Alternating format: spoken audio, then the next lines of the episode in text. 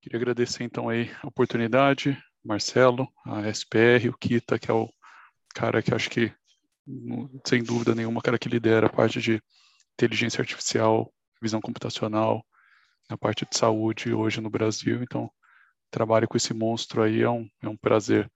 É, a, a gente pensou um pouco qual que seria a ideia né, dessa, dessa aula de hoje. Acho que não é nem tanto uma aula, é realmente uma troca é, de, de ideias, a gente trocar um pouco nossa experiência. Eu imagino aqui, olhando os nomes, né, eu vi que tem alguns colegas médicos, eu vi que tem colegas também cientistas de dados. Então, é, a gente vai tentar, é sempre difícil, né, você pegar e falar, cara, eu vou tentar abordar todos os níveis, mas a gente vai começar desde o começo, então, como que a gente faz para entrar na competição, como que funciona a dinâmica dentro do Kaggle, falar um pouquinho de modelo, mostrar a diferença entre por que, que a gente fez dois desafios, né? Um de idade e um de sexo, qual que é a justificativa disso? E aí o Kita vai ajudando também aí a gente pontuar a parte técnica. Então aqui eu estou vendo as duas competições, né? Competição de gênero. Então a ideia é a gente tentar identificar qual que é o sexo desse paciente. Esse daqui eu vou tentar identificar a idade. Eu vou começar pela base, então, por esse daqui de sexo. É, Para quem nunca entrou no Kaggle, então, recomendação, você vai vir aqui nessa parte, é, vai fazer, criar um, um login seu. Então, se você não tiver logado, você não vai conseguir ter acesso a algumas dessas áreas. Então, o que, que são essas várias áreas, né, essas várias abas que a gente tem aqui no, na, no Kaggle? Aqui na parte de cima, deixa eu ver se eu, só, se eu consigo... Beleza, agora fica melhor para ver. Então, aqui na parte de cima, a gente tem essas abas, né? Essa daqui é onde a gente vai ter explicando, então, o que, que é o desafio. Se você quiser passar de uma competição para outra, aqui no final você tem esse link, então eu consigo pular. Aqui eu estou em uma delas, pulei, por exemplo, para de age, para de idade, e venho aqui eu volto para é, competição de sexo. A gente está vendo, então, como que você vai fazer a avaliação existem várias métricas que a gente pode usar para comparar o resultado que o, o, o, competidor vai gerar.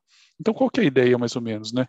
A ideia é que você pegue várias dessas imagens, junto com a imagem, então você vai ter o conjunto aqui das várias imagens, a gente já deixou elas é, transformadas para PNG.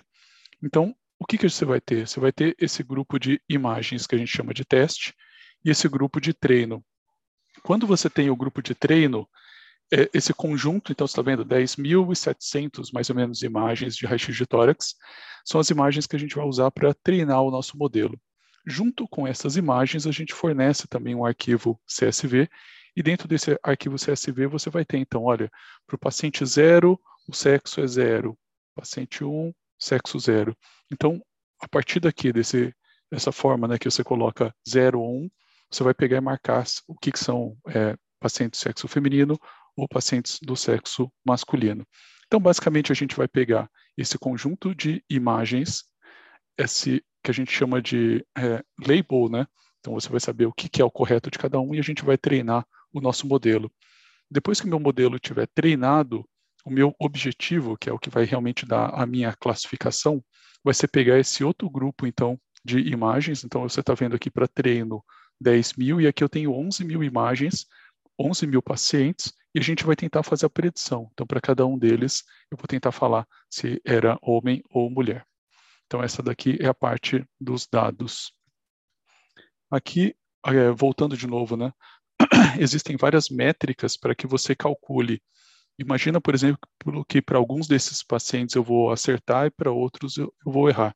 E os vários competidores, eles vão estar tá gerando vários desses arquivos, né, com a predição do que o algoritmo deles acha que é homem ou mulher, e dependendo do tipo de, de avaliação que você está fazendo, o tipo de classificação, você pode usar métricas diferentes.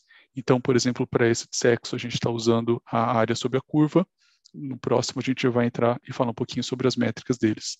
Que a gente está vendo, então, qual que é o tempo, né? A gente já está com 14 dias de competição. E aqui no final, o agradecimento para as instituições que forneceram dados para a competição. como que eu começo, né? Você fala, cara, de onde que eu começo? Existem algumas formas. Uma das formas que eu acho que é o mais complicado seria você vir aqui e você começar um notebook novo. Então, você vai começar com código, você vai montar toda a lógica que você é, vai usar para fazer o seu, seu modelo, mas na maioria das vezes, alguns competidores já deixam, por exemplo, alguns códigos prontos. Por que, que as pessoas fazem isso, né? Estimular, então, por exemplo, eu deixei um código lá, o Kita, e outras pessoas, elas até colocam o código delas com o score. Então, se a gente vem aqui no leaderboard, eu consigo ver, por exemplo, que o Léo Canela, ele conseguiu uma área sobre a curva de 0,98. E ele realmente compartilha o código dele para que outras pessoas olhem e falem, pô, que bacana, o que, que esse cara fez? Né? Então, existe também essa questão de, de troca de informação, de, de aprendizado. Então, sei lá, cara, eu vou começar aqui, putz, Curi, que não sei por onde começar, cara, eu deixei aqui um notebook bem simplesinho, e aí, ao longo do, do, do do Júpiter aqui, eu vou comentando né, como que ele funciona e a gente vai discutir algumas possibilidades da gente melhorar o nosso modelo para tentar melhorar a nossa performance. Então, na hora que você clica nesse, nesse notebook, você vai ter então aqui o código, que é o código que eu gerei. Você fala, cara, eu quero gerar o meu. Então, geralmente você vai ter essa opção aqui de editar, aproveitar para fazer, né? Quem estiver tentando aqui, você também tem a possibilidade de falar, cara, gostei do código desse cara. É tipo o like aí que você dá no, no Facebook, no Instagram, você consegue dar like. Então, é, isso é bacana também. Você olha e fala, pô, esse negócio aqui desse cara ficou, foi legal, me ajudou. Então, é legal você também dar esses upvotes. É, isso ajuda as pessoas também a ir ganhando as medalhas. Existem vários tipos de medalha, né? O de notebook é um deles. Então, beleza, vamos lá. Vou pegar aqui esse meu código, cara, eu vou testar esse código do Curic aqui para ver como é que funciona. Você vai ter essa opção de editar, e aí a partir de agora, eu peguei aquele código que era meu e eu estou gerando uma versão que eu vou ficar fazendo testes com ela, né? É... Acho que é uma pergunta importante, né, cara? Preciso entender de Python para que eu participe de, um, de uma competição? Acho que é importante, é, várias coisas, você vai ter um, um, aprendizado maior, mas acho que a ideia aqui é muito mais a gente mostrar um pouco como que funciona né, é, essa parte do código e principalmente depois a, a, diferença, né, como é que um modelo ele consegue fazer predição de sexo, outro de idade, qual que é a diferença, né? Então, acho que por mais que você não programe, sinta-se à vontade aí para participar e, e seguir junto com a gente. É, antes de você começar, acho que uma coisa importante, né? Vocês sabem que os modelos de inteligência artificial, principalmente visão computacional, NLP, eles são computacionalmente pesados da gente treinar. Então, a sugestão é sempre você abrir essa abinha aqui lateral e aqui você vai ter a opção de ligar o que eles chamam de acelerador. É a GPU, é a placa de vídeo que vai fazer com que o nosso processamento ele fique mais rápido. Então, eu estou usando essa P100 Uh, beleza. A gente geralmente tem esse limite, né? Então ele dá 30 horas por semana, ainda tenho 27. Maravilha, pode ligar aqui. Eu vou começar então a rodar o meu código. Vou apertar aqui esse botão play. Isso vai fazer com que ele inicialize essa sessão. Então ele vai como se fosse montar realmente uma, um computador, uma máquina virtual, para que a gente vá fazendo os nossos códigos. E a partir de agora a gente está usando toda a infraestrutura que o Kaggle gera para a gente. Uma coisa importante. Acho que é legal salientar que isso tudo é, é, gratuito, né? Essas 30 horas semanais, elas são gratuitas. E sexta-feira à noite, que é quando vira, você volta a ter 30 horas disponíveis de novo, né? então, boa. mesmo quem não tem máquina consegue é, participar bem. Boa, Kita. Acho que outra coisa também é, isso eu fiz essa bobagem algumas vezes. Aqui no final você consegue ver a sua sessão rodando. Então, cara, fiz aqui, beleza, fiz o teste, vi o resultado, você vai sair, então eu recomendo sempre que você venha aqui, você desligue essa, essa sessão, senão você está comendo horas que você teria direito né, de, de processamento de GPU. Mas vamos seguir lá em frente. É, aqui, então, a parte inicial, onde a gente está importando, Existem várias bibliotecas que a gente usa para visão computacional. Acho que hoje dá para a gente separar em dois grandes grupos, né? Os que é, é quase, acho que um negócio de, de religião, né? Quem gosta de PyTorch, quem gosta de TensorFlow barra Keras, é, e assim como o TensorFlow tem o Keras, que é uma biblioteca que a gente chama de mais alto nível, ele facilita é, para que a gente faça os códigos. Também tem algumas bibliotecas, então essa Fast AI é uma dessas bibliotecas de alto nível, que por baixo ela está rodando PyTorch, mas que vocês vão ver que é muito fácil para a gente fazer código dentro dela. Próximo passo, então, aqui eu só estou definindo aonde estão é, os, os arquivos, né? Então, se você olhar aqui, basicamente eu estou falando para ele onde que estão as imagens, onde estão os arquivos que a gente vai estar tá rodando.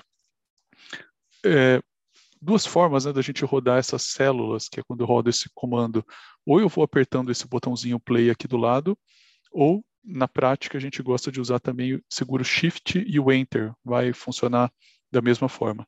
Então basicamente aqui eu estou carregando o meu arquivo CSV, que é aquele arquivo que vai conter os labels, né? Então é onde marca quem que é homem, quem que é mulher e a referência para as minhas imagens. Eu estou já deixando pré-carregado qual que é o meu caminho para os meus arquivos de imagem. Então a gente encontrou lá 1.700 arquivos para treino e os 11 mil que a gente vai tentar fazer a inferência. Então, próximo célula, então dando uma olhada aqui, uma coisa importante nos modelos, né, é sempre bacana que você tenha um dataset que ele é relativamente balanceado. Então, se o meu dataset, por exemplo, tem, sei lá, 100 vezes mais uma classe do que outra, é, um, um, label do que outro, o, às vezes o modelo pega e fala, cara, eu não vou nem tentar aprender nada, eu sei que toda vez que eu chuto zero, eu acerto. Então, aqui a gente tem um dataset relativamente balanceado. Aqui eu estou criando só uma função essa função vai usar para que cada vez que eu estiver treinando uma imagem, ele vai chamar essa minha função e a minha função vai me retornar qual que é o label, se é 1 ou se é 0. O, nos Jupyter, né, esse Jupyter Notebook, que é o que a gente usa, o bacana dele para essa questão de aprendizado, ele é legal. Então, eu consigo colocar é, gráficos no meio, eu consigo colocar algumas áreas de texto. Então, na prática, é óbvio que quando você vai fazer uma coisa em produção, não é dessa forma que a gente usa, mas acho que para aprendizado é bacana. Aqui, então, a gente vai estar tá definindo o meu data loader. Então, é o meu carregador de dados. É, basicamente, a gente está passando para ele, cara, aonde que você vai buscar essas imagens? Então, aqui eu estou falando, olha, o modelo, caso eu queira gravar para depois usar esse modelo outras vezes, né, grava aqui mesmo. Estou passando ali a minha lista dos arquivos de treino. Aqui eu estou passando a minha função, que é aquela função que me ajuda a identificar para essa imagem qual é label, isso é homem ou isso é mulher. E aqui a gente está mostrando, então, alguns exemplos. Né? Então, a gente relembrando lá, zero é mulher. Então, eu estou vendo aqui a sombra mamária, zero mulher, zero mulher, um homem. Então, para alguns casos vai ser relativamente simples, para outros casos o modelo vai, vai apanhar um pouquinho mais, por exemplo, para ver nos casos, sei lá, às vezes paciente com mastectomia, coisas do tipo. Aqui a parte, então, que a gente já está chegando na hora de treinar o nosso modelo. Existem várias arquiteturas de modelo que a gente pode é, usar para treinar um modelo de visão computacional. É, a gente está começando por essa ResNet 34, uma, um tipo de, de modelo, uma arquitetura que ela tem um resultado bom, e a gente vai ver que esses vários modelos, eles vão ter, às vezes, performances diferentes. Às vezes, um modelo mais complexo, ele vai levar mais tempo para treinar, mas com isso, ele também tem mais parâmetros, ele consegue capturar mais características diferentes. Então, acho que a recomendação, né, a gente geralmente começa por um modelo pequeno, vai fazendo fine tuning, e aí conforme você achar que faz sentido, é, putz, eu acho que tentei tudo que eu poderia é, refinar esse modelo ainda não está bom, eu passo para um modelo maior. Curique, por que, que você já não começa direto com um tiro de canhão, já começa com o maior modelo possível?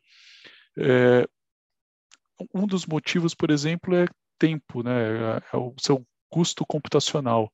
Então, principalmente a gente que usa modelos é, no, na produção, cara, uma coisa é você ficar fazendo inferência aqui, sei lá, em mil, dez mil exames. Outra coisa é você estar tá rodando isso em produção, usando máquinas na nuvem. Então, quanto maior o seu gasto computacional, mais tempo você leva para rodar as inferências dos seus modelos. Então, é sempre importante que você tente usar o modelo aí na tentar dosar, né, o tamanho do modelo e performance. Na prática, às vezes em competição a gente acaba realmente como eu quero só performance e não me importo muito com o tempo né, de treinamento, às vezes a gente acaba usando modelos maiores. Mas basicamente o que a gente está ah, fazendo então, opa. Só, só um detalhe aqui, cara. Eu acho que perfeito isso que você falou. Uma das estratégias que os competidores costumam usar é de, no início, pegar um modelo bem pequeno, relativamente pequeno, que é rápido de treinar, e aí você consegue iterar várias vezes, fazer vários treinamentos, mudando outras coisas. É, ah, Felipe, que outras coisas? Eu posso mudar a forma que eu pré-processo as imagens que eu estou entregando para o modelo. Eu posso mudar o split do dado que eu faço. Eu posso fazer uma técnica que chama data augmentation. Tem uma série de coisas que a gente pode fazer que não é escolher o modelo que influenciam no resultado final. Então, se você pega um modelo que é menor, você consegue iterar muito mais rápido. E nessas competições, para você ficar bem posicionado, é, o ideal é você tentar muitas ideias diferentes. E usar modelos pequenos permitem tentar ideias diferentes, muito mais ideias. E aí é quando você chegar num ponto que você achar, olha, eu acho que eu consegui encontrar um pipeline aqui que está bem enxuto, muito bom. Aí você passa a tentar modelos maiores e ver qual modelo fica melhor, né? mas essa geralmente não é a primeira tentativa dentro de uma competição. É, mas assim, isso pensando em querer ficar em primeiro, né? Em, mas acho que a ideia aqui não é essa. A ideia aqui é muito mais didática, muito mais de a gente se expor e aprender e conseguir colocar a mão na massa e, e testar, né? Acho que ia ser muito legal vocês mesmos aqui, depois que saírem daqui, entrarem nesse link e tentarem reproduzir essas etapas. Né? Show, Kita. Pior que é, é isso mesmo é, várias. É, é, engraçado. Aqui, por exemplo, a gente tem acesso a essa GPU. Na, na competição, fica um negócio maluco que você começa a criar. Aliás, é quase um vício, né, cara? Porque custa dinheiro, porque você fica subindo máquinas virtuais, plugando GPU para que você consiga fazer o maior número de testes possível. Vou te interromper de novo. Fala aí. Você comentou esse ponto, né, de fazer o maior número de testes possível, né? Uhum. Tem um, um amigo nosso que é o Ian Pan, que é grão-mestre no Kegel. Ele é médico também, ele está fazendo residência de radiologia lá em Harvard. Cara super gente boa e já ganhou dezenas de competições, né? E o limitante para ele não é a velocidade que ele escreve o código, nem ter ideias para testar. O limitante dele é ter GPUs para ele rodar um número grande de experimentos. Ele falou que ele roda em torno de 100 a 200 experimentos por competição. É, ideias diferentes, né? Ah, e se eu mudar isso, se eu mudar aquilo? E aí treina de novo, treina de novo, treina de novo e vai testando para ver se você consegue performance boa. Por que, que eu estou falando isso? É, quem tem GPU em casa, você pode usar sua GPU em casa. O único porém é que consome energia elétrica, a conta de luz sobe um pouquinho. É, outra possibilidade é o que o Kurik falou é instanciar a máquina na nuvem. Existem várias nuvens né, da, da Google, da GCP, inclusive que tem integração aqui com esse notebook. É, e a Sociedade Paulista de Radiologia fez uma parceria com a AWS, a Amazon, e eles vão fornecer é, 30 dólares de crédito para os primeiros participantes que solicitarem. Então, quando o Curik chegar na parte de explicar a área do código, a área da discussão, o leaderboard, na discussão a gente vai ver lá que eu fiz um post para quem quiser pegar esses créditos, né? Você precisa se inscrever na competição, obviamente, né? Fazer uma submissão, mas feito isso, você pode solicitar créditos e, e aí a gente vai disponibilizar para os primeiros 50 participantes esses 50 dólares. Não é uma quantidade absurda, né? Não dá para deixar múltiplas GPUs por mês, mas das GPUs mais baratas já você ganha algumas horas a mais para fazer treinamento. Né? O Aureliano levantou a mão aí. Diga aí. Opa! Olá, pessoal. Uh, eu, sou, eu sou Aureliano, eu trabalho no Fleury. O doutor Marcelo Coelho que me puxou para cá. Eu, é, por recomendação dele, eu, eu, entrei na competição, eu só não subi meu código ainda, mas eu, eu criei um modelo e eu fiz isso no, no Colab. E o Colab foi uma, uma opção interessante, que eu pude pegar esses dados, que são grandes, por exemplo, você tem 20 gigas de, de dados, e joguei na minha, na minha conta do Google Drive.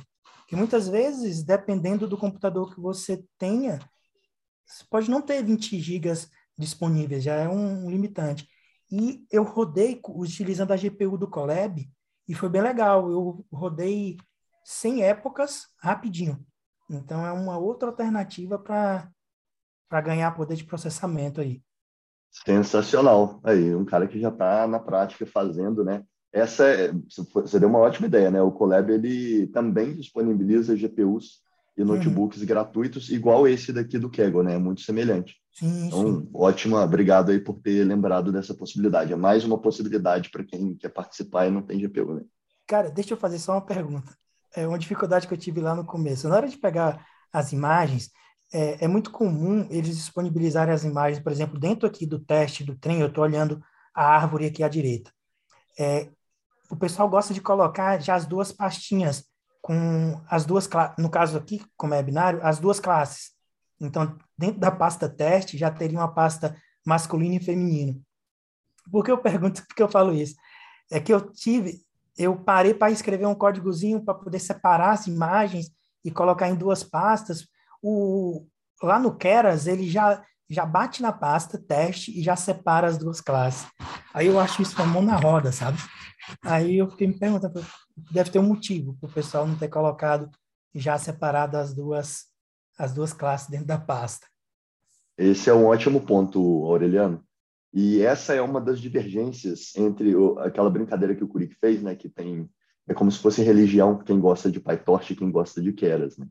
O Keras, ele costuma formatar o dado dessa forma que você falou.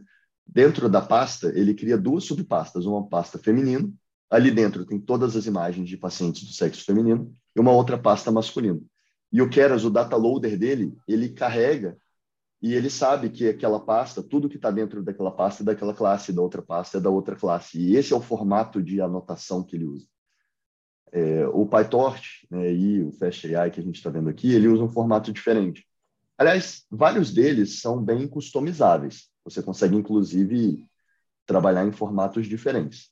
Mas o código padrão do Keras, ele usa esse formato que você falou, né? E o código, geralmente, o que a gente usa mais no Kaggle é colocar todas as imagens dentro da pasta e você tem um CSV, né, que é um arquivo de tabela, uma planilha, que linka essa imagem, ela é desse sexo, essa imagem é desse outro sexo, ou idade, né? Ou é se ela está no grupo de treino ou no grupo de teste. Então, um bom ponto aí é simplesmente uma questão de gosto, não tem uma motivação maior por trás complementando, o Kita prefere PyTorch, então ele montou o dataset. O, o Kaggle segue mais esse formato, né? A gente tentou aderir ao máximo no, no formato do Kaggle. Boa. Continuando aqui. Uh, aqui, basicamente, então, o que eu fiz foi definir esse... E isso é uma das outras coisas bacanas né, do, do Fast AI numa situação normal, na prática, a gente ia estar tá definindo, então, esses modelos, como a gente está usando modelos pré-treinados, então a gente manualmente que define, cara, eu vou congelar algumas camadas do, da, da minha, do meu modelo, outras eu vou descongelar para tirar, e aí eu vou montando tipo um Lego para você ir colocando novas camadas para você usar uma parte que é o, o transfer learning. É, e aqui não, cara, ele já faz tudo isso. Então você já vai chamando essas funções, essa Vision Learner, por exemplo, e aí ele mesmo já pega e fala, cara, já busca lá uma determinado modelo de arquitetura, a métrica que você vai fazer. Um desses vários hiperparâmetros né, que a gente pode usar esse learning rate. Então, a ideia, mais ou menos, quando você está treinando o modelo, é que ele vai tentando fazer pequenos ajustes dos pesos desses vários neurônios. E esse quanto eu faço esse ajuste, né? O quanto eu tento chutar números mais para cima, mais para baixo, isso a gente define por esse learning rate. Então, se você colocar um número, por exemplo, muito pequeno, isso vai fazer com que o seu modelo ele demore muito, né, até ele achar os melhores valores. Se você coloca um número muito grande, às vezes seria equivalente ele dar um passos muito grandes e às vezes ele até tenta buscar né, a posição ideal, a, a, parte mais baixa onde ele teria melhor performance, e às vezes ele fica tendo dificuldade de achar. Então, é, aqui ele tem essa função é, Learning Rate Find e ele te define lá, olha, uma sugestão aí de Learning Rate você está numa descida boa nessa sua curva de valores de aprendizado. Aqui eu já tinha deixado treinando um modelo, então aqui a gente está usando coisas bem padrões mesmo, né? É, então eu não estou definindo, por exemplo, a learning rate, ele até sugeriu para mim, olha, usa esse daqui que é um valor que ele acha que é bacana. A gente poderia, por exemplo, pegar então aqui, eu estou armazenando aqui nessa LR, né? É, o primeiro item disso aqui vai ser o, o valor que ele sugere, é que aqui ele já está rodando. E aí um pouquinho, eu já vou deixar ele rodando aqui, e a gente vai conversando sobre outras coisas. Que ele, a gente está colocando para ele treinar só uma época, mais por questão de tempo, mas na prática vocês vão treinar ali por mais épocas. Uma outra coisa que o Kita falou, que eu acho que nos desafios a gente acaba fazendo, né? Então, algumas coisas, por exemplo, você já meio que deixa predeterminado em variáveis. Então, eu vou colocar uma variável falando, sei lá, quanto que é, é o meu batch size, quanto que é a minha learning rate, e você vai testando vários valores diferentes para isso. Então, o que a gente gosta de fazer na prática, se você realmente está fazendo para uma competição, geralmente você coloca uma lista com todos esses parâmetros, ou um dicionário, depende como você achar melhor armazenar é, todas essas informações. E aqui no final, nessa parte onde você vai fazer o treino, você vai ter um loop e você vai rodar por esse loop. Então, eu vou lá e vou pegar um determinado modelo com uma learning rate, com um batch size, sei lá, com vários outros parâmetros, testo, vejo qual que foi a performance dele. Muitas vezes eu posso até gravar esse modelo e você guarda qual que foi o resultado que você teve, e aí você testa com outro. Então, você fazendo isso, você vai tendo esse seu dado que seria a sua validação interna. Você vai pegar e falar, cara, esse daqui é o modelo que eu consegui, que ele acabou tendo a melhor performance.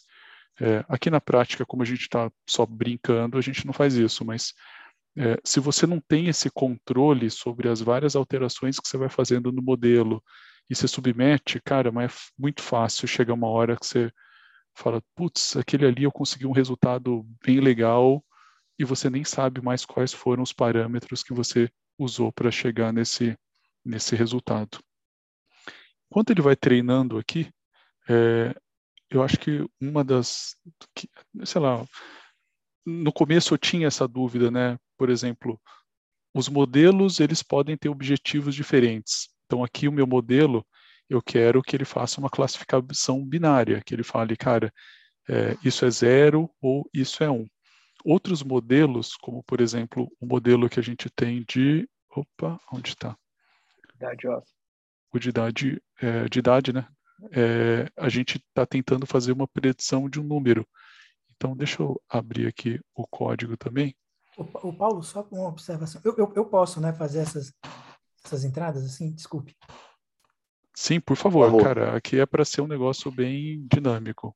Então, a, ainda quando, quando você fala de modelos de ajustando esses parâmetros, uhum. de até usar um código de alguém para para ter um, um início, na, uhum. no, quando eu fui fazer o modelo, eu pensei, falou, vou partir de algum lugar.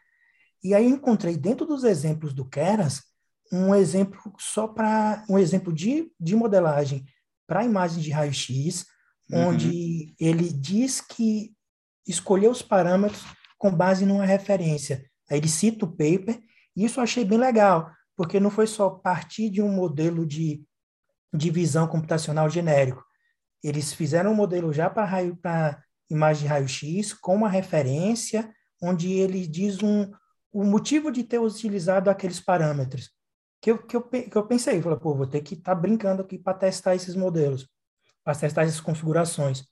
E aí eu já parti desse modelo, fiz alguns ajustes bateu certo. Então, já, Legal, já é uma cara. ideia de, de partir de um lugar já meio redondinho com os parâmetros. Isso eu achei bem legal. É, é, bem legal isso que você está falando, porque geralmente a maioria dos modelos é treinado em cima do Imaginet.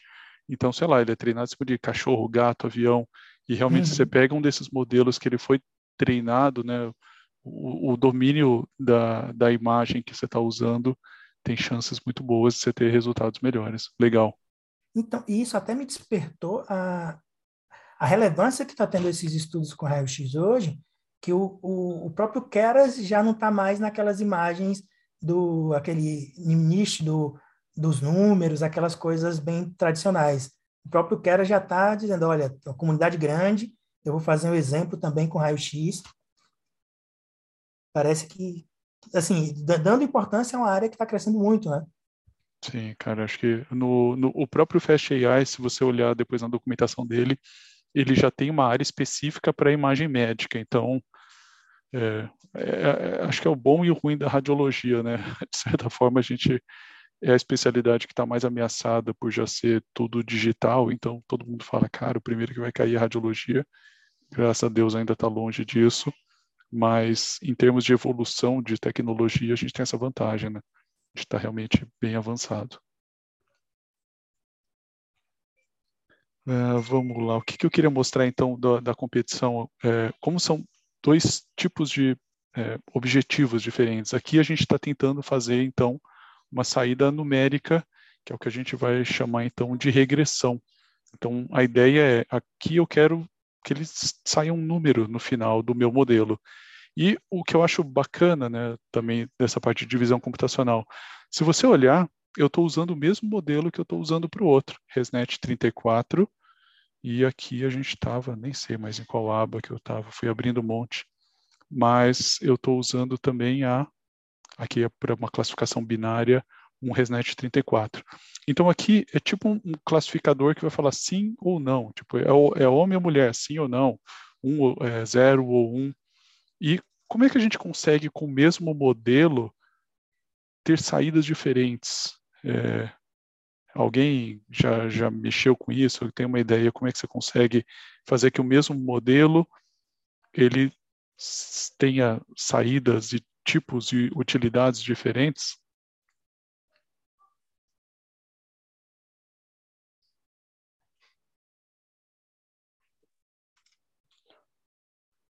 Bom, se ninguém falar, vou mostrar. Se quiser, é, pode colocar, mas pode ir pelo tempo. Vamos colocar o Léo Max na fogueira aí. Quer comentar, Léo, como é que a gente usa um mesmo modelo e o mesmo modelo faz classificações, classificação Comentar. e regressão, né? Então ele consegue sair um, dois, três, quatro, quatro, cachorro, gato, papagaio, e ele também consegue sair um, é, sei lá, uma idade ou um peso ou um valor de uma casa.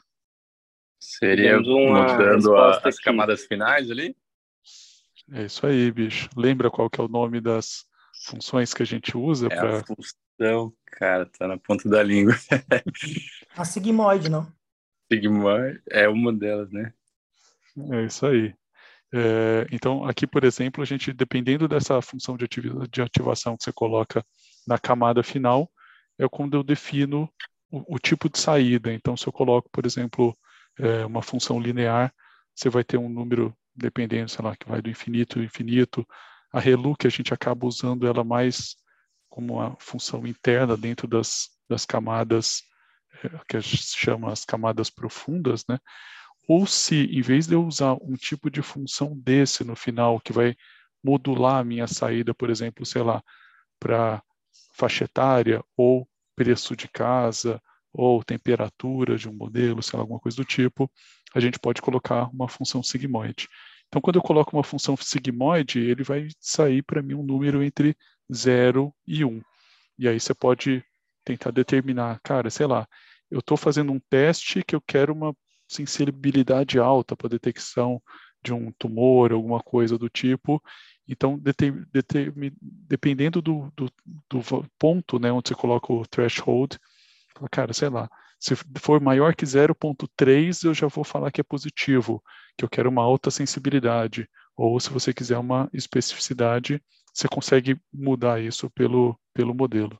Então, a gente falou de é, uma saída como regressão, então que eu quero um valor de casa, temperatura, peso, altura.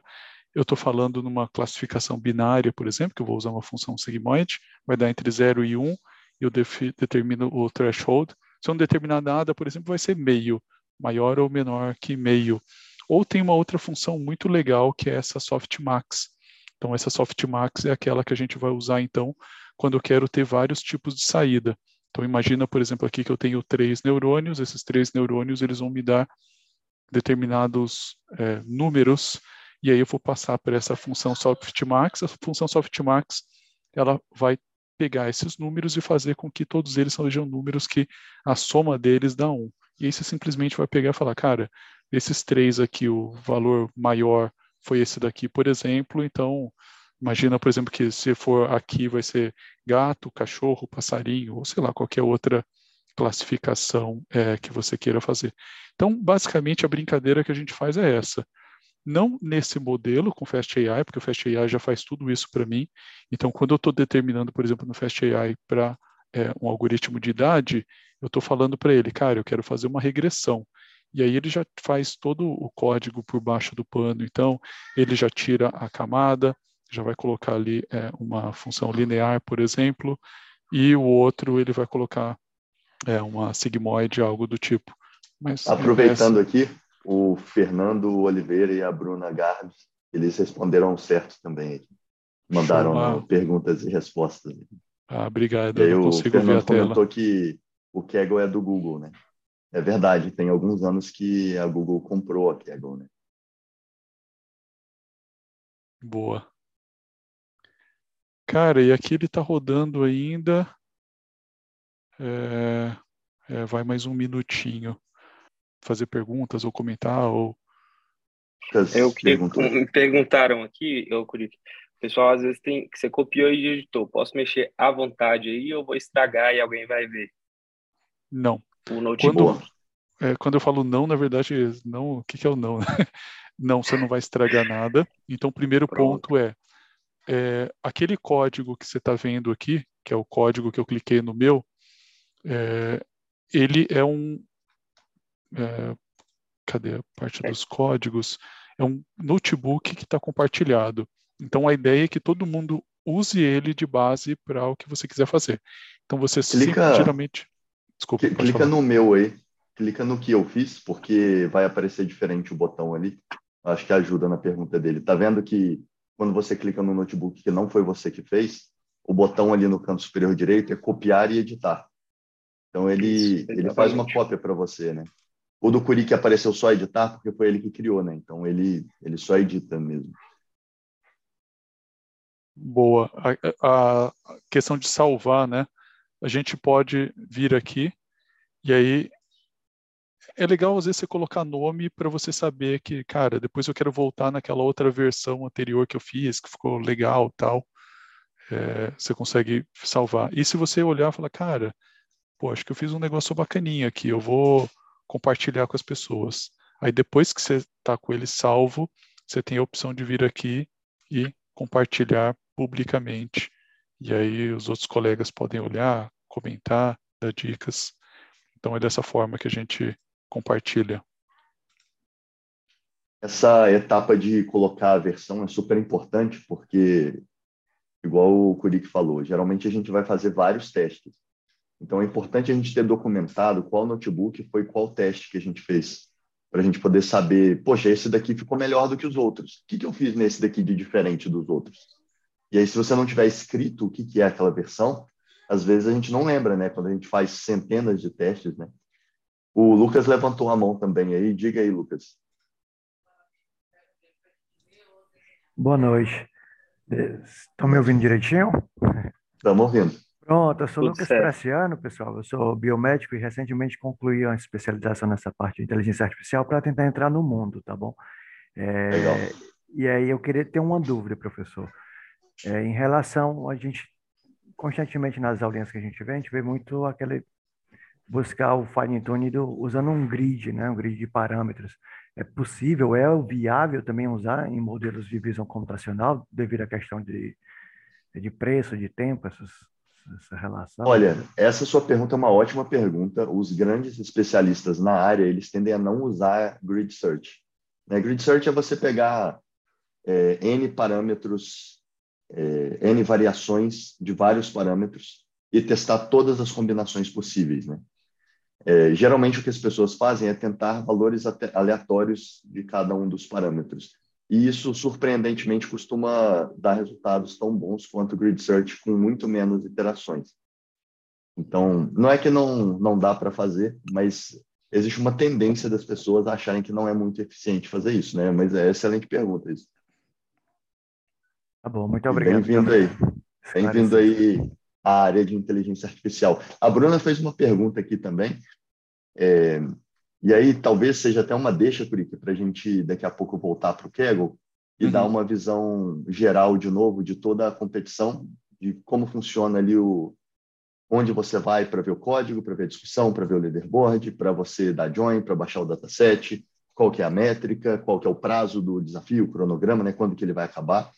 E a pergunta da Bruna é se a gente, quem está participando, tem que participar dos dois, do desafio de sexo e do de idade, ou se você pode participar de um deles só, se você quiser. Legal. É Bruna, né? Bruna. Maravilha. Bruna, são competições separadas.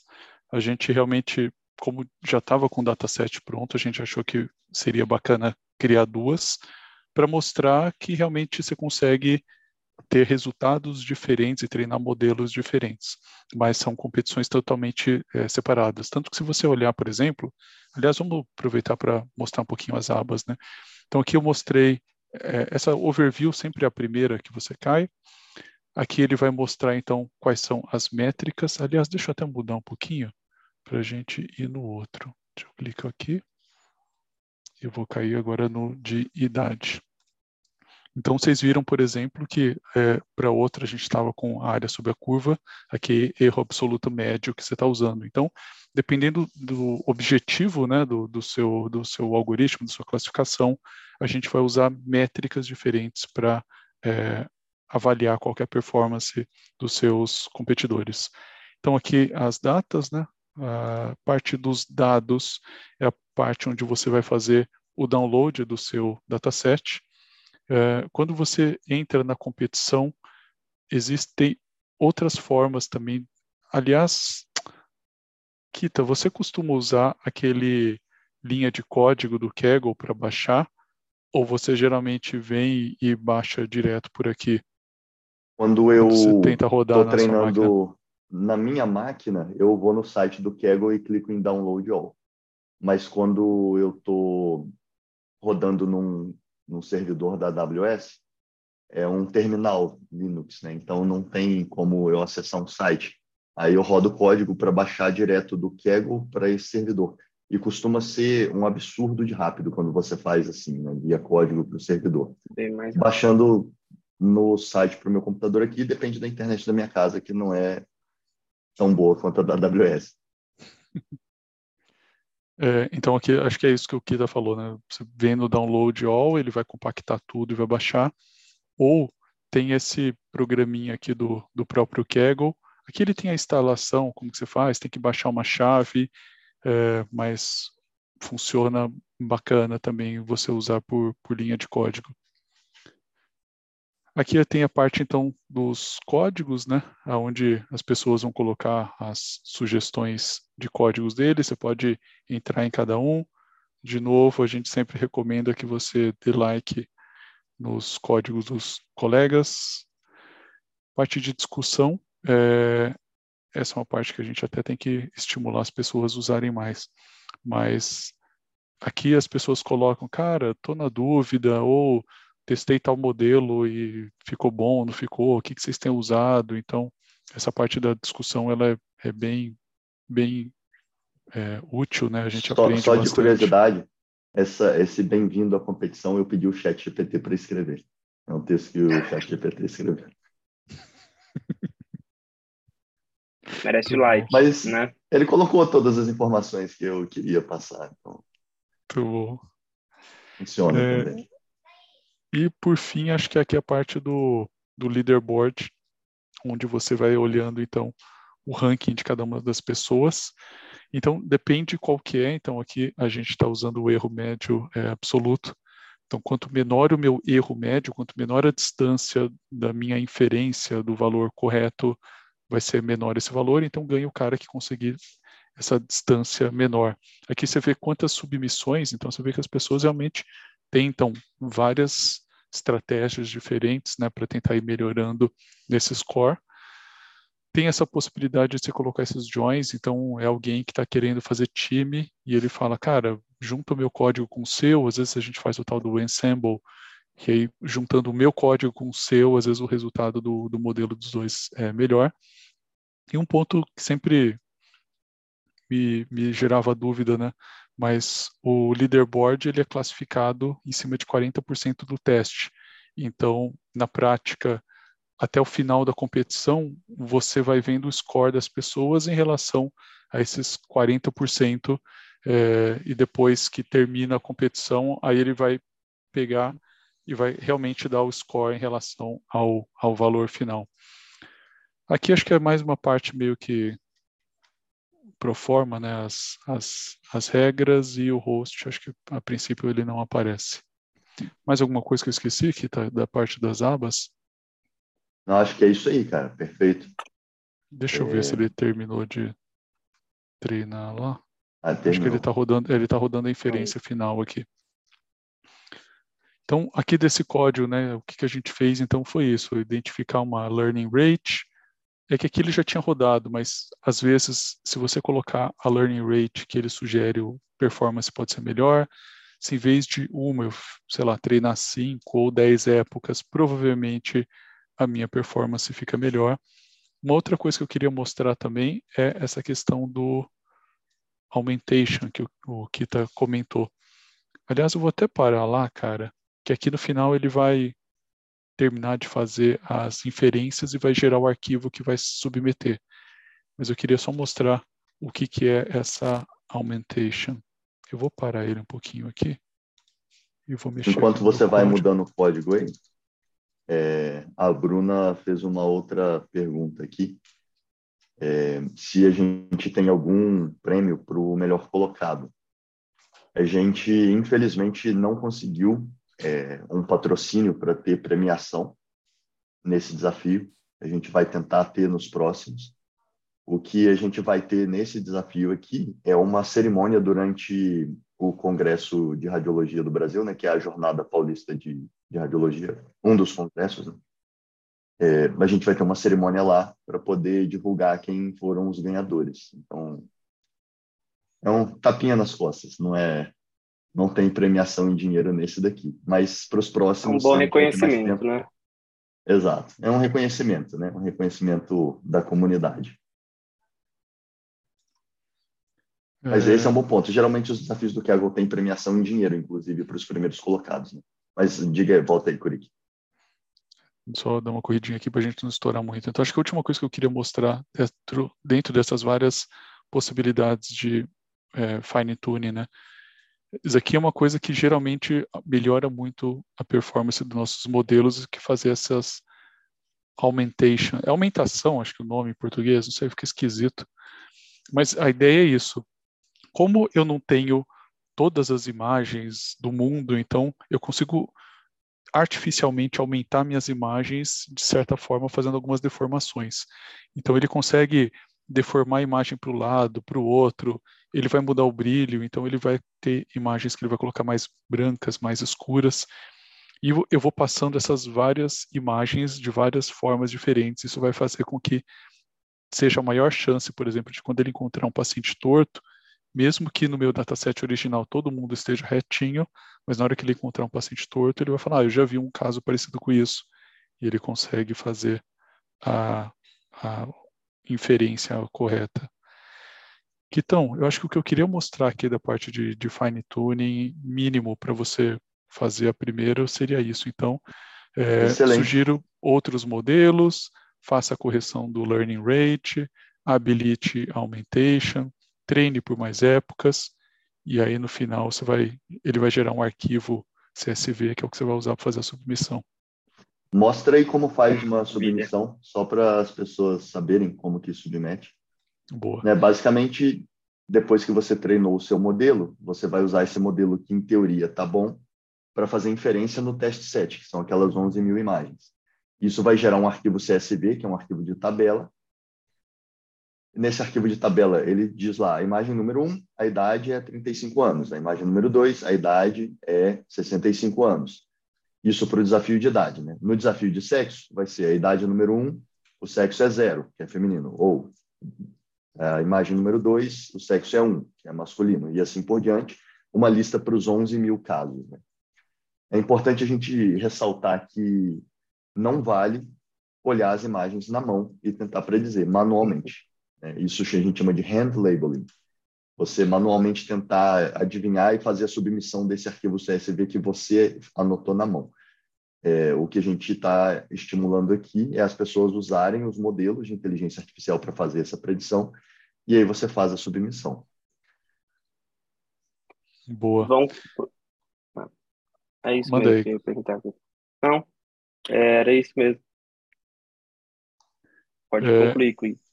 Que tá, é que aqui, se eu já coloco ele pro pro commit, ele já faz a pega é, pega um notebook seu que já está pronto ali, esse mesmo aí, lá no, no Kaggle, e abre ele lá, sem, sem editar, né? Só abre ele lá no site do Kaggle sem editar. Ali no código. Isso. Aí vai ter uma aba aí que é Output. Ali vai ter salvo o arquivo de submissão, que é esse essa tabela, esse arquivo CSV que tem o teste set. É, é que eu acho que eu, não, eu não, não pus para rodar. Ah, não pra, eu não queria, eu estava com ah, é medo é de, eu, mandar uma. De eu, de eu submeter. Vê se no meu tem lá algum.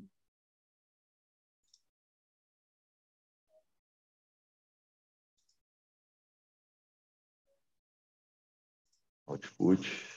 Boa, o seu aparece. Aí, ó. Esse arquivo sub2.csv, repara ali, ó, image ID é uma coluna e idade é a outra. Então, a imagem 0, a idade é 31 anos, a predição do modelo, né? A imagem número 1 um é 26.